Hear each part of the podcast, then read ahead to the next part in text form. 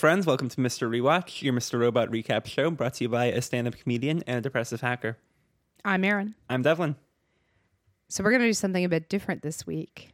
Yeah, sort of like this week's episode of Mr. Robot, which was kind of an experiment. We're going to try and experiment with this week's episode too. So we are actually taping this in one take. And what's probably invisible to the listener is that when we make a regular episode, we actually do many, many cuts and pauses to formulate our thoughts and make sure we're capturing everything. So we're just going to see how well we can do this in one go. Yeah, mostly it's to remove all my stuttering, so that's what I'm mostly afraid of. But let's see how this goes. I really like there's really not a lot of music in this episode. I think there's a lot of Mac Quayle, who's sort of an unsung hero of the show, and then one standout track that we started off with um, from Philip Glass's Einstein on the Beach opera. It's so intense. It's so intense. If you listen to the album version, it gets more intense and more cluttered, kind of. So check that one out. Mm-hmm. One thing I noticed. Um, I haven't had a Hamilton joke for a really long time, so just give me this one. But in Hamilton, whenever there's counting in the songs, it always foreshadows a duel and a death. So I, I it reminded me of that a little bit here. Yeah, it definitely increases the tension. So the song is playing in the elevator where Elliot is with Angela. Because she's always kind of there lurking in the background, right? I guess she's always kind of uh, trying to make sure she knows what he's up to. There's a television, there's news on in the elevator. So we learn that today is the day of the UN vote where China is hoping to gain approval to annex the Congo. Yeah, so that, that Congo storyline that's been developed over quite a long time now is starting to come to fruition. There's a really awkward moment with the stranger in the elevator who's speaking German. And I think, Dave, you did a little recon trying to get some info on it. Yeah, so uh, I actually I, am a, I'm on an IRC channel with a German guy. Uh, he also watches the show. Uh, he screenshotted it to us, and I was like, "Oh, what does that actually say?" Uh, and he was like, "Oh, something about like beginning is always hard." Okay. Yeah, I actually, after you told me that, I looked up um, an interview with one of the writers in the Hollywood Reporter. So he's absolutely bang on. And then the second thing he says is starting is easy, persistence is an art. So I guess this is a reference to the stage two stuff that's going on. I would think so because stage one felt very celebratory, and stage two has, you know, caused a lot more. Well, Sturm und Drang, if I could use like the three words of German. Who do you think this guy is, though? I have absolutely no idea, and it's also I couldn't tell if he's meant to be talking to Elliot or himself, or but it's like a violation of elevator etiquette. That's for yeah, sure. From my perspective, he seemed to have like a death stare on Elliot. It seemed like it was really focused to me. But yeah, just a bit of a, a mystery moment from the show, I guess. So now Elliot receives a phone call, and I noticed that in this episode, all of the phone calls happen in places where you wouldn't actually have cell service, like stairwells and elevators and stuff. So yeah, I don't know how realistic that is, but he gets a phone call from Darlene. She wants him to meet her outside. So he brackets that uh, kind of for a second because Elliot is very disoriented. He says he's running his routine, but he feels really out of it, and he compares it to a runtime error, and that's also the name of the episode. Yeah, I think um, what it's making reference to is sort of how when you're when you're building a program, there's kind of the compile phase when you translate your source code into code that can run on the machine. And you can catch some errors at compile time, like if you try and call a function that expects a string and you pass it an integer or something instead, the compiler can recognize that and reject your program. But then there is another class of errors called runtime errors, which the compiler can't predict. So it's kind of an error that doesn't happen until you actually run the program. And it's a metaphor here for a problem that you kind of couldn't have foreseen in advance.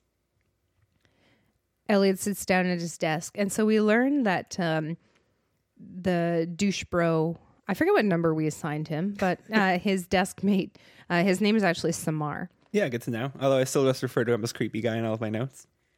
He starts off the way he starts every conversation, and Elliot actually, well, Elliot forgets to use his inside voice, and uh, and actually just calls him out on it. Yeah, and it's so funny because the guy is just completely crushed. He becomes actually more likable than he's ever been in these next few moments. Like he becomes vulnerable and kind of human. Yeah, it actually was a bit of a moment of redemption for him, I think, because I think that um, like Elliot says, the people who talk about uh, things like that are normally like insecure or ashamed, and this person's probably just super insecure. Like I still know more about that character than I ever wanted to know, but he um he does Elliot a favor. Not just yet, because um, Elliot tries to log into his computer and he finds out that his credentials don't work. And so Elliot knows something is really wrong when he can't get onto the system. He gives a phone call to a help desk to try and get them to reset his password. There's a bit of an Easter egg here because he says that his um, employee number is 072391, which refers to um, the it's a, a reference to the Mandela effect. Something supposedly happens to Nelson Mandela on that day. Oh no way! I didn't catch that. Um, when Elliot hops onto Samar's computer, he learns a couple of things. Yeah, I, I noticed here that he's using software called uh, Kibana, which is like for searching logs from another thing called Elasticsearch. And I've used that a lot myself, so it was cool to see that showed out here. Uh, Producer Dave, you've used that too, haven't you? Uh, yeah, we've we've been playing around with it at work right now. It's not implemented, but I've definitely poked around it a lot. Sweet. So from analyzing these logs, I think that he's able to detect that the Dark Army had tried to run stage two, but because of some software patches that he had written um, in anticipation of their attack, their attack was unsuccessful. So now he kind of has a hint that they're under attack and that they're probably going to try more sophisticated attack methods. And he needs to kind of race against the clock to install additional defenses before he gets taken out of the building. There's some pressure put on the situation because he sees a team from HR coming with security. And so everybody knows somebody's getting fired, but Elliot very specifically knows that it's going to be him. This reminds me of a previous workplace I was at where um, all of the file folders that people would use were color coded. So you could see somebody walking to someone's desk holding a black file folder, and it's like, we all know what that means.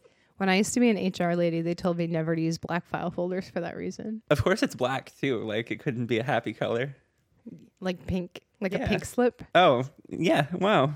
Maybe Anyhow, so Elliot's got only a couple of moments to try to take some action. And this is when Samar does the second favor. So he lets Elliot use his terminal. And then he runs interference with the security team. Um, I like that the HR lady's like, We've talked about your microaggression. I love that line too. Elliot speaks to the viewer. He says, Don't leave me, stay focused. Yeah, which of course we don't do, but let's not get ahead. um, so he kind of takes off from the situation to try and evade the HR and security teams. He runs into the manager who he had convinced to implement his uh, defense against Stage 2 by keeping the documents that they're backing up distributed. So she kind of congratulates him and says that she had tried to do so on Friday. So this is a hint that uh, Elliot has actually lost time for for three days. Three days because it's Monday now. Yeah, so since the E Corp party. Um, oh, where are we? So he gets back into the stairwell. Darlene's on the phone again, right? Yeah, yeah. Um, Darlene is asking him to come downstairs because I think that she has something to tell him, and we all know what that is at this point. But Elliot tells her that he can't because he's been fired and he won't be able to get back in. So he kind of uses um, a trick on a guy who's on the phone in the stairwell to convince him to unlock the door and let him back into the floor. We do learn from this conversation, I know this was a cause of great concern, that Darlene has actually taken Flipper over to Elliot's landlord. Lil Flips is fine. I was so glad to hear that. I was worried they weren't going to address that. Elliot makes a break for another floor, and he it, he's looking for a good target so he can get access to a terminal. And He finds the glue sniffing nanny. yeah, so like an older woman, she's getting high off whiteout. And he thinks looks perfect, right? but you know what they say about assuming, you know, it makes an ass out of you and Ming. Great reference. I know. I hope you're all watching BoJack Horseman. It's so good.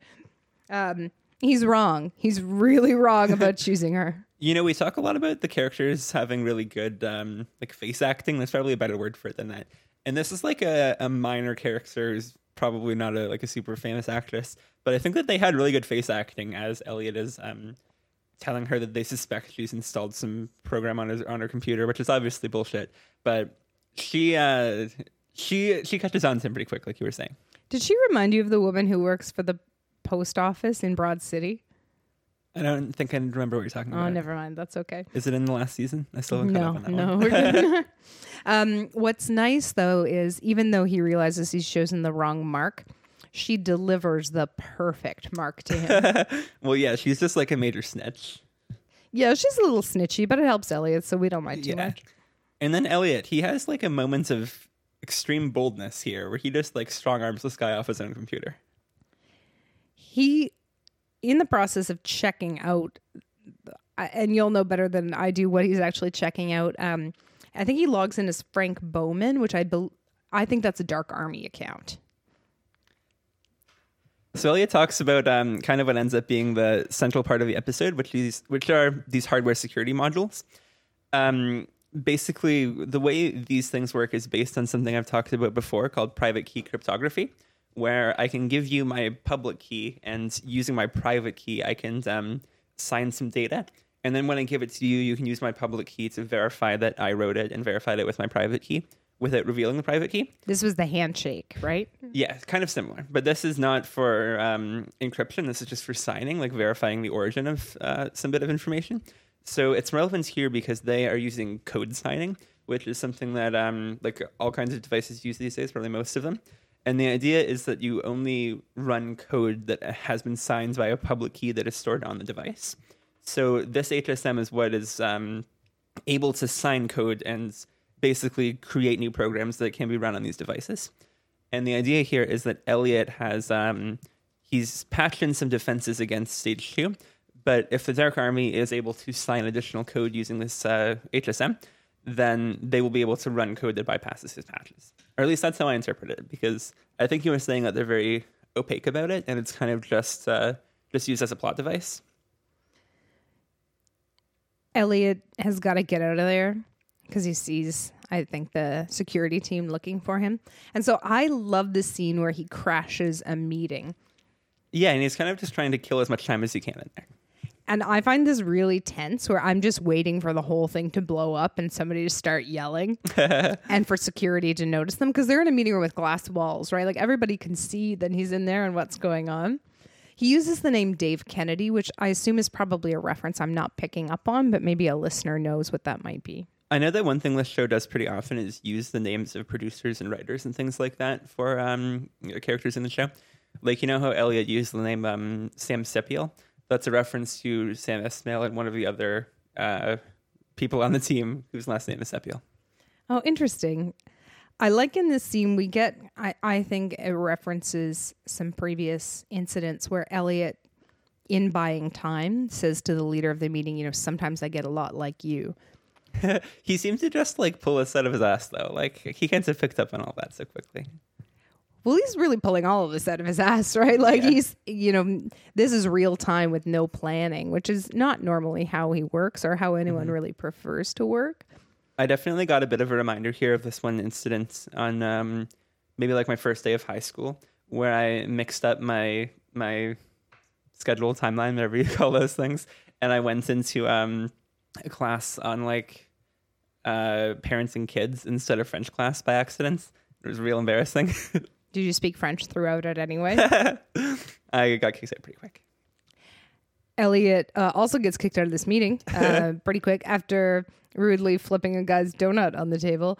Um, he gets himself, like, just in the nick of time into the elevator. And so he's alone. He's got a couple of minutes where he can think about his next move. And he poses the question what would Mr. Robot do? One thing that was noted on the subreddit here, um, like you know how when, when he asks what Mr. Robot will do, that's when Mr. Robot enters the scene. Uh, because of the way this was shot inside the elevator with the camera kind of spiraling around Elliot, I think that that implies that they had to have Christian Slater like crouching or lying on the floor and then like jumping up when the camera was the other way. That's amazing. I don't know who else they could have done it. I have to say, the way the actors handled this, like this must have been a great challenge for them, and the acting is so good on Oh, yeah. everyone's part in this. Um, I also uh, I, I want to get oh, WWMRRD. What would Mr. Robot do? Uh, bracelets made for for all of us. We've already got the design done for that. So this encounter with Mr. Robot is different though because instead of him actually being present, at some point Elliot says they haven't actually been in the same space for months. He's being kind of projected or imagined, if I can use those words to differentiate it. Yeah. And what Mr. Robot has to tell him is that uh, the building is going to blow up no matter what he does at this point. It actually seems like Mr. Robot is kind of just taunting and playing with him now. Elliot decides at this point he should worry about people and not HSM, so he's redirecting a little bit. Yeah. He's headed down to the lobby, and once he gets there, he's formally taken out by security. And he just lets them escort him out. And so now he's outside in the middle of a protest that is quickly escalating. And he tries to call E Corp to warn them about the explosion. But it's way too loud out, so they don't really hear anything. It makes me wonder if they heard him or not, actually, because it's kind of uh, speculative. Another thing, sorry to keep telling you that these things remind me of other things, but I once did a job interview while walking home for lunch, and I was like on the phone while I was walking on the street, and I got lost in a construction zone, and I had to continue doing the interview while like climbing up a hill to get out, and I, I got the job, so it was perfect. Hey, so interview strategy from from Devlin. Take them all on weird calls in construction zones. so now that Elliot's outside, Darlene is able to connect with him. Darlene, she finally admits that she's been collaborating with the FBI. Yeah, so a bit of a revelation for Elliot here. I thought the other revelation to me is she says, I got a deal for us. Yeah, because what she says is that the FBI is only interested in Tyrell. So I don't think that Elliot has immunity. I don't think that's been raised. But I guess what they're saying is that Tyrell is the focus, and Elliot is more like only a means to the end there. So maybe Darlene thinks that by turning in Tyrell, they can get a better deal for Elliot. That's my assumption too, where she's made, or perhaps some kind of provisional deal for him, where if they can deliver Tyrell, that the consequences won't be severe. Because we know Darlene has immunity, but Elliot's status is unclear. I feel like Tyrell is so fucked at this point. Like his life is in shambles. Dude's flying to Ukraine. He'll be, he'll be. Well, this all remains to be seen. Yeah, Tyrell is conspicuously absent from this episode. yeah, no kidding. I, I guess uh, maybe we'll find out what happens in the next episode because they kind of left his character on a cliffhanger in the last one when they asked about his kid. Darlene explains to Elliot that when she followed him that night three days ago, that Mr. Robot was in control and that he and Angela actually met. And so Angela has been betraying him this whole time. Yeah, and when Darlene says that to him, she says, uh, Angela's been betraying you. Elliot says that Darlene has been too. So this must be a very devastating moment for Elliot because everybody who was closest to him has sort of turned their back on him. Yeah, he's really all alone now. At this point, um, the camera pans away from Elliot and Darlene. I guess we don't really get to find out what happens next for them. And it moves the shot onto uh, a CNN reporter, I think. Well, before that, we do get a little bit of footage of the protest and protesters. Oh, yeah. And I have to say, a real missed opportunity here. And I think anyone who's ever been to a protest, like how many chants begin one, two, three, four, like to tie back into the song from the beginning. Yeah. I um maybe I'll write some of my own, uh, you know, to share later. But I really think that's a missed opportunity. Uh, although maybe it's too on the nose, you know. Who knows? So anyway, back over to so a reporter kind of scrambles into the scene. Yeah, and they um they're from CNN, but what they say sounds more like Fox or something because it's um sort of dismissive of all the protesters' concerns. What they say is that there are a whole bunch of new protesters out there, so they're calling in additional police units to keep everything under control. But they say that they're not sure why anybody would be protesting right now because the unemployment rate is at an all-time high of 26%. So obviously that also gives you a bit of a picture into the state of the economy right now. They are certainly, I think, trying to undermine the reasons why people might be protesting, and I think uh, I'll kind of cast them. You pointed this out to me. Kind of cast them as conspiracy theories or unfounded ideas. She says, you know, some some man was so far fetched as to even say that it was related to the UN vote today, and that perhaps E Corp had a hand in it. I mean, what a what a wacky thought. which is basically obvious to everybody, but I guess that just goes to show you how they can dismiss something so easily. Part of me wondered if that was deliberately brought to the reporter so that it would be cast in that light. Oh, I bet absolutely. I think that this is like actual outright propaganda. So now moving away from the reporter and into the crowd. So this is the part where this episode really starts to pick up the pace, and I love how this goes down.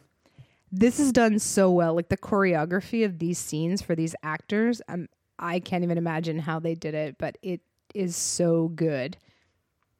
The they kind of focus a little bit on one protester. He's got something concealed in his hand that I can't make out very well. I thought it was like a glass bottle, but I couldn't really make it out either because um, we see that there is also a tear gas canister that's thrown. Guess it could have been that, but uh, they throw the bottle, it hits the cop right in the face. There's also the tear gas canister I mentioned, and then they storm the building. I can't quite tell if the tear gas canister comes from the police or the protesters at this point. Oh yeah, that's a good question. So the but there's tear gas. They burst into the building. Initially, they start spray painting red X's. On that remind you of anything? That did, so that reminded me of one of our favorite contemporary Canadian artists, uh, Monty Cantsin, and Istvan Kantor uh, was his given name. Monty Cantsin is a collective identity for artists who work in the neoism movement. I think that we're going to need to make a neoism podcast at some point, and there actually will be a bunch of people who who who appreciate that kind of stuff if they like Mr. Robot. I think that kind of having um, a multiple use uh, name for an artist like Monty Cantsin is very similar to like uh, hackers and open source and stuff like that. I think so too. And because it does focus on collective and shared identity, I mean, Elliot and Robot have a collective and shared identity. Now, my last digression on this is that uh, Istvan Kantor became most famous for a series called Blood Donation when he would go into art galleries and throw his own blood in the shape of an X on existing artwork. So that's, and this is probably an unintended visual parallel, but I for sure got some of that. Um, the rest of the graffiti uh, as we go seems kind of nonsensical to me. I don't see tags or symbols. I just see outright destruction. Yeah, they're just trying to destroy everything they can. Uh, once they get into the building, they're able to coerce one of the employees to scan their security badge and ride the elevator back up to the 23rd floor. And again, we see on the television screen in the elevator that the UN vote is proceeding. And we play that same very intense music that was in the earlier elevator scene. Oh, now I understand my note. I had written EOTB again. Einstein on the beach. Oh, That's the that- opera okay. again. There we go. There we I'm- go. I would have never thought about that from EOTB. I don't know why you would have thought you'd remember that. I think I'm smarter than I am. That's why. I thought you were saying EOTV, as in Valerie. Oh. no, B as in bingo? Is that? Yeah, you get me. is, is it bingo? It's Bravo, I think. Bravo. I think. I'm All really bad right, at we'll this. work on this. Angela is is she receiving or making a phone call? I think she's making the phone call. I think. I'm not exactly sure that. I think that she definitely is a lot more calm and collected than all the other people on her floor, though, who are basically, well, very justified. They're all like running for their lives. They're scared shitless. And Angela is just um, in her phone talking to Irving. Uh, sorry, in her room on the phone talking to Irving. She's not in her phone. Yeah, I mean that's for a different episode probably. she and Irving have a sort of a security protocol worked out where when one of them calls they give a code word and the other is expected to return a specific code word. So one says blankenship and ship and then the other says mentor back. Mitnick. Condor. Condor. Those will be ours. Way to drop the ball, Aaron. I don't, actually never knew his hacker name. Isn't it in the book? Probably. But, uh, so this is a reference to Lloyd Blankenship. His hacker name was the mentor. Um, where Angela gets some peace of mind uh, is that Irving tells her this whole thing is a dark army distraction. So the folks who have broken into the building are, I guess, is agent provocateur a fair term to use for them here?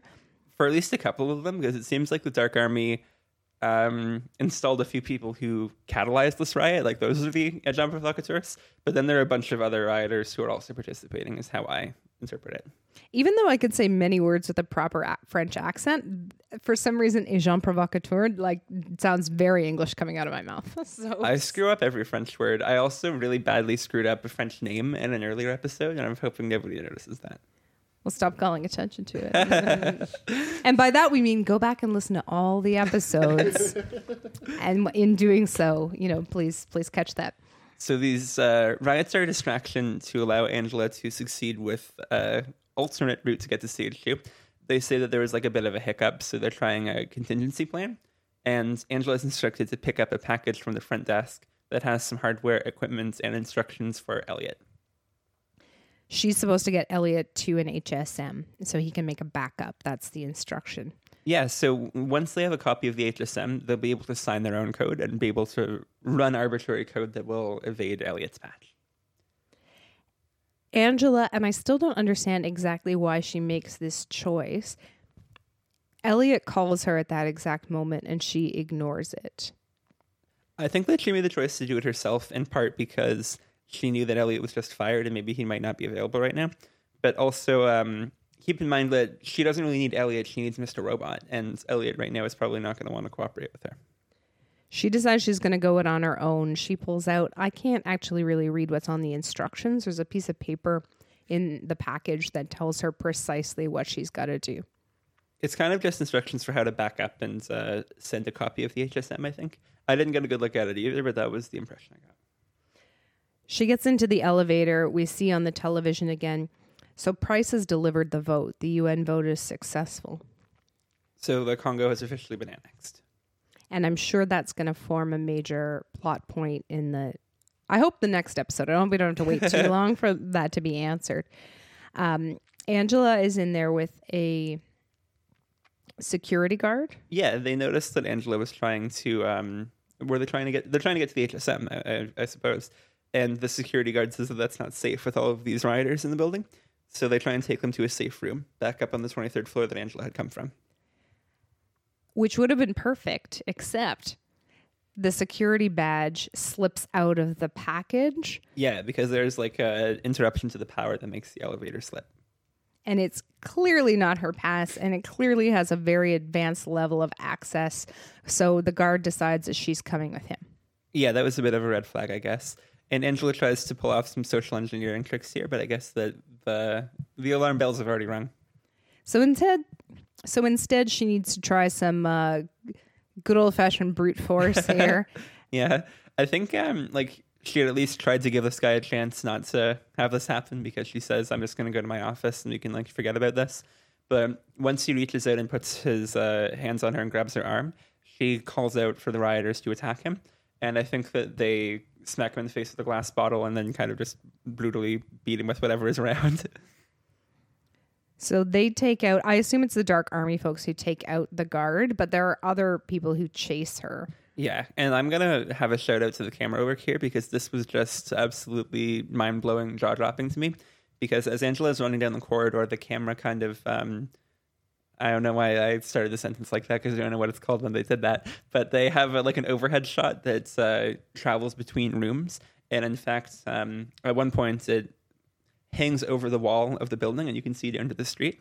So it's really, really fantastic camera work. And another movie I've seen that had um, similar shots is uh, Enter the Void by Gaspar Noé, which is a movie about a person who gets shot while they're on a DMT trip, and they kind of like spend two hours in a weird time parallel. It's uh, it's kind of screwed up, but also cool. Interesting. I think it's called an, a bird's eye shot. Makes sense. That that is how birds see things. From way up high. Correct. Um, Angela's missing a critical piece of equipment to carry out the tasks on her list. This is that USB key. In my notes, I have water, water everywhere, and not a drop to drink. like in this technology company, there's seriously no USB key. Like there's 10 of them in my purse right now. Like, why? Why? It really says something about the show, though, that they were able to make a character looking for a USB key super intense and scary. Yeah, it's scary. Well, because she's vulnerable, she has to go back out into the open, right, to do Yeah. it. So once she finally does find that USB key, she's interrupted by another employee. Because she gets back into the room, right, with the HSMs where she wants to be, and another woman comes in. Yeah, she's obviously pretty scared because she probably just ran away from the rioters into this place. However, she notices that Angela has those gloves on that are, are fairly incriminating. Yeah, she's wearing latex gloves and poking around the machine. Um, Angela tries to lie to her. Yeah, she, she uses the same kind of cover story that Irving had devised for Elliot. So she says that she's a member of the internal audit team who just happened to be there at the moment when all of this riot went down. And um, luckily for her, this well, actually, I don't know how lucky it is, but the woman doesn't have a chance to call out Angela's story because the glass of the door is shattered with a fire extinguisher, and somebody wearing an F Society mask breaks in. I think it does create the perfect distraction. Um, the woman who's entered the the woman who's entered the room, we're going to learn her name is Lydia Riley. She takes mace to the protester and runs. Yeah, they have a, a close up shot of her name tag, which I think is supposed to show you that Angela is kind of taking like a long, hard look at it. But at the same time as when Lydia sprays the, the rider, I think that Angela also got a, a whiff of the mace. Well, it would stay in the room for a while. Like it's very concentrated. So she, I have to say, Angela has come a long way from her remedial femtocell boot camp because she she gets back at it and I think is successful in carrying out the list of tasks or at least getting getting through to the end of it. We think so, but who really knows? I definitely think that she was successful, but um, kind of We're uh, gonna cast doubt on that later. yeah, right? I, I I didn't realize I was getting ahead of myself. Uh, once she finishes up with that task, she puts on a disguise to get out safely. Angela takes the she tries to wipe the mace out of it uh, out of the mask. She this is not the way I wanted to see Angela put on an F Society mask. Well, I think like Angela is definitely becoming a little bit. No, a little bit is not the right way to put it. She's becoming like a lot more villainous, but I really like it actually. I'm getting some real um, Cersei Lannister Game of Thrones vibes from her. I like that it's a complicated villainy. Like she's not Cruella de Vil here. She still thinks she's on the side of the angels, as they say. Yeah, they, they did a good job of developing her character as somebody who's kind of like sweet and vulnerable at the beginning. Because now, when she takes this heel turn, she still is a character with a lot of depth. So she takes the hoodie and the mask from the guy who goes down and she uses that disguise to exit the room. Although when she does, there's one masked person who just freezes and looks at her. And I think that must be somebody who's in the know. Yeah, I, I thought that it was somebody who recognized her, or maybe like uh, one of those moments they have like in Jurassic Park where the dinosaur looks at you for moments and you're not sure if they're going to attack you, like just a moment for a bit of tension. So you see that brutally beaten up guard. I'm pretty sure he's dead now, so sucks for him. Uh, Angela makes it to the elevator, and there's a bit of an Easter egg here. You want to go into that, or should we? I think you should because it was your catch. Because while there's all that chaos happening behind Angela, you see something very important that I missed. I, I think it's Elliot who runs back to the place that Angela had come from. So my hypothesis here is that if he's able to destroy or alter the HSM in some way, it could invalidate all of the work that Angela had done. And so when I rewatched it uh, after you pointed it out to me, you do see it's a figure in a hoodie, but he's the only one wearing a backpack. Yeah, and he has like kind of distinctive backpack. But when does Elliot ever run? When he needs to. when he needs to. So now Angela's in the elevator. And Frank Cody's on the TV. He's talking about Congo and he's talking about Donald Trump as White Rose had instructed him to do. So he's kind of uh, outright propagandist. Well, because we know he's in the pocket or of or on the payroll of or in some way affiliated. And it's so interesting the way he frames it. You know, why stop at 50 states? you know, our growth could be continuous. And then he does make a pitch for, you know, the United States needs someone with what he describes as Donald Trump's business acumen. And remember, this is supposed to be set in 2015. So this is before the actual election uh, that gave him power would have taken place. I find it so interesting how they're able to intertwine real life events into the story like this. I wonder what will happen though if real life takes a very different turn than they expect and it diverges a lot. Does that make sense? Well, maybe then we'll get like a fifth season out of it. you know, Like, maybe that just gives more runway for the story. I don't know. So Angela somehow has a signal in this elevator and she gives Irving a call. She says that, um, oh, actually, no, you should. yeah, because the code words Yes. are interesting here. So I believe it's her that says Marlinspike, and then Irving says back Moxie. Moxie being uh, one of the developers behind Open Whisper, Open Whisper Systems who made Signal. So I thought that was like a really cool shout out. Definitely use Signal, guys. I really like about Irving. I've been trying to imitate it uh, unsuccessfully, but a lot of his responses to her, uh huh, like not uh huh, but uh huh, like a Just devoid of energy. Or it's like maybe a regional accent that I can't quite do. Um, Angela has to tell him that she got made. So this woman saw her, her f- real face, saw exactly what she was doing. And Irving's kind of, um, I think, pissed in a real restrained way Yeah. that it was her and not Elliot who carried out the task. And I don't know if this. Remember when, way back when uh, White Rose says to her aide, um, you know, there'll come a point where Elliot can die for the cause. I don't know if he was supposed to perish at this moment in the riot where there would have been plausible deniability. Um, And then maybe Angela might suffer that consequence instead, having taken on that role. she may suffer that consequence, or at very least, he's not out of the way, right? He's still acting out there. So he wants to know why. This is where we realize that not all those folks are dark army folks. So Irving says, just because we lit the fuse doesn't mean we control the explosion. I like that quote a lot. I like it too, especially in this context about explosions. so, um, so there are also just there are protesters who are acting on their own um, agenda inside the building at the same time. It's really important to Irving that the whole list got completed. He asks, this is what we were alluding to before. He asks Angela if the whole list got done. And she says yes. She she hesitates a bit before, and I think you're supposed to doubt if she was successful or not, because like you were saying earlier, um, from her experience with the Femtocell hack, we don't really have the impression that she's like uh, a, a very good hacker just yet. Do you buy that she got it done? My more likely hypothesis is that she got it done, but then Elliot reversed it. Oh, interesting. Because my hypothesis was that she might have skipped a step or two, Oh yeah, that could have happened too. or was maybe covering up something she missed or messed up. Could be. because she hesitates. But I'm reading a whole lot into that half second of hesitation. There's a lot of mystery in this episode, that's for sure. Irving has some further directions for her. He asks for Lydia. What's her name? Lydia Riley's name. Yeah. So uh, I think that they imply that they're going to hunt her down. I think they're going to have to take care of her in some way. Angela's got a question for him. Are you still going to evacuate the building? Uh huh. Oh, at this moment, I'm just like, oh, oh, sweetie, there's no evacuation. I don't think that. I don't think it's going to be evacuated. I don't either. Of course, um, Irving says that it's already happened, and because Elliot had called in the warning earlier, I guess that it's plausible, but I really, really doubt it. Irving tries to distract her anyway. Um, he says, "Remember, she can make all of this better." I assume that's White Rose, and to remember the cause. He kind of knows the right thing to say to everybody. I think that this is kind of um, he knows that like that's the key to Angela's lock. With Tyrell, he was talking about being like a god of a new world and all that stuff. and forgiven as like a family man and a provider. Like he's got everybody's button, right? Yeah, exactly. So I think he's really playing Angela here, and she totally falls for it. But uh, what is the instruction that he has for her now? That she is to go back to her floor, which I think is the 41st floor, if I observed the elevator correctly.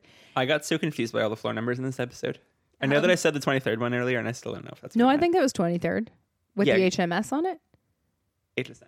But yes. Yeah, yeah. HMS is a boat. Man, I'm the worst. Anyway, she needs to go back to her own floor, whatever number that may be, um, and find a delivery man. And we find out that delivery man is actually Sandwich Man. Sandwich man. Like, what talents doesn't Sandwich man have? He's pretty versatile like that. Except he only has one suit.